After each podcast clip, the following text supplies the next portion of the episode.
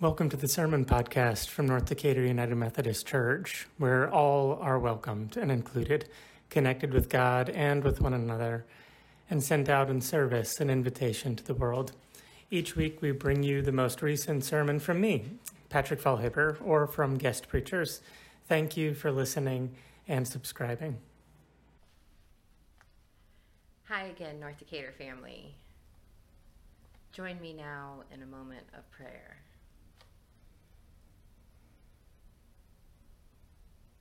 Merciful and loving God, let the words that I speak open up the scripture.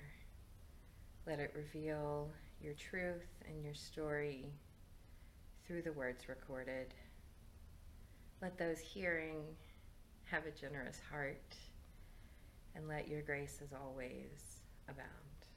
Amen. I love a stack of note cards. I have a little one here. It's my sermon notes. I love a stack of note cards. Note cards are bar none my very, very favorite school supply. Love having lots. I buy them like in bulk online. Love having a stack of note cards. Our sermon series that we're kicking off today is called You Matter. And we're going to be looking at that phrase and that concept from lots of different viewpoints. We're going to be talking about how you just simply, your existence matters, and you're a beloved child of God and a beloved member of this community. You matter. But we're also going to be talking about how the little things that you do every day matter, how you matter in the world too.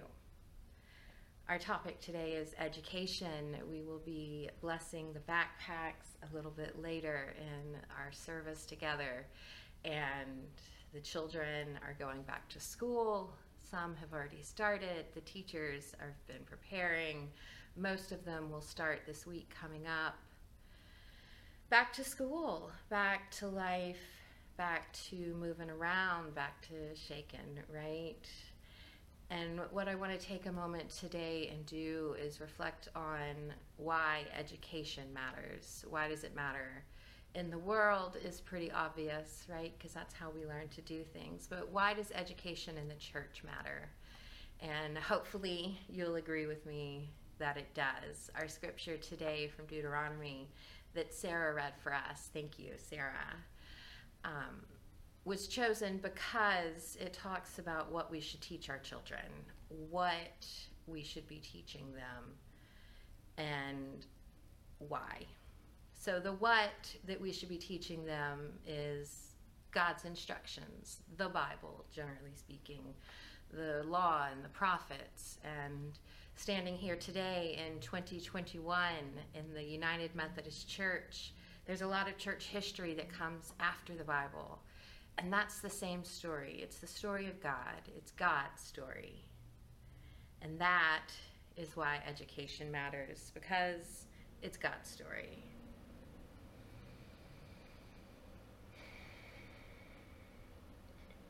So it says in the very beginning of our selection today place these words. And so I want to talk a little bit about these words, and I want to address some uneasiness that comes up when I think about teaching our children all of the words of the Bible, all of the stories about all of the very often bizarre laws in the Old Testament. Things like in uh, Deuteronomy 21 18 through 21, the uh, correct thing to do if you have stubborn and disobedient children. Those of you out there with children, pet children, human children, any kind of children, are they ever stubborn and obedient? Well, here you go. This is what you do. You um, take them out to the city gates where the town elders are, and you denounce them as stubborn, disobedient children. And then the town elders will stone them. Sounds reasonable, right? Um, yeah. So, what are these words? That we're placing. Place these words, our scripture tells us.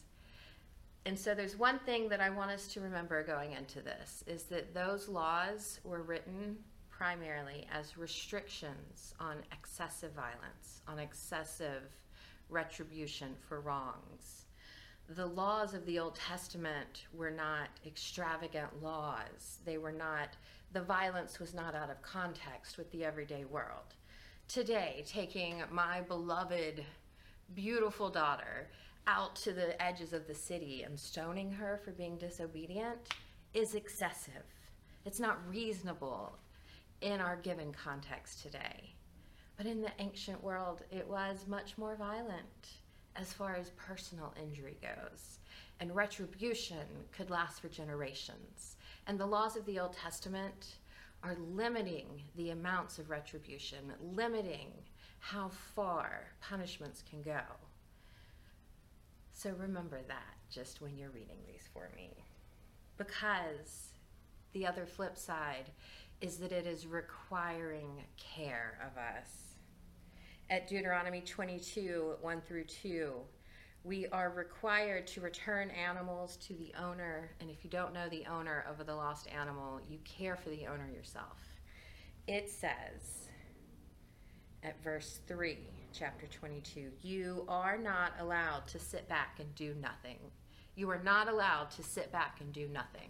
You're not allowed to take retribution too far, and you're not allowed to do nothing when you see that there is something that you can do. Education matters because these are the words that we're placing on the hearts of our children is to be loving and forgiving to accept judgments of wrongdoing and to move on, to not stay trapped in angers and hurts of the past, to let it go, and to love our neighbors. Those are the words that we're placing on our hearts. And that, my friends, is God's story. God's story is about loving our neighbors I decided to preach this sermon called God's Story because I have a friend. I have a friend and they need a really, really fun job. They need a fun job. They are a fun person and they need a fun job and they do not have one. And in my prayers the other morning, I was convicted by God. And God said to me in my inner ear, God said that I was too busy hearing my friend's story about their life that I couldn't hear God's story. And I said, God, what are you ta- what are you talking about? What what is your story here? And God's story is that my friend has a really fun job. My friend has a job that provides them with everything they need. The freedom to care for their family, the joy of its satisfaction of a job well done. That is the story that God is telling about my friend's life. When we tell God's story, it feels better, right? And when I listen to the story that my friend is telling, I feel sad. So, my challenge to you this week is to think about God's story, to notice the stories that you're telling in your own life. Notice the stories that you tell that don't feel good. I don't like this thing. It's not how I want it to be. And when you catch yourself in that moment, think about the story that God is telling in that same moment. What is God's story? God's story is always love. God's story is always redemption. God's story is always bringing the lost sheep back in. God's story is leaving the 99 to find the one. God's story is the true vine. God's story is love. Pick pick something. Pick something that you want. Pick something that someone else wants. Pick a moment in your day that's always full of frustration and imagine what God's story is. And that is my challenge for you. Love the Lord your God with all your heart, all your being and all your strength. Love the Lord your God. I challenge the children in our moment to write love and God and to wear it. That's what our scripture says this week. Our scripture says, place these words, and you're going to place them on your heart, and you're going to place them on your forehead, and you're going to place them on the lintels around your doorpost, and you're going to put them on the door frame. And Jewish people today still, still heed those words. You've seen them. You know when you're entering a Jewish household because they're marked with the remembrance of the Jewish tradition.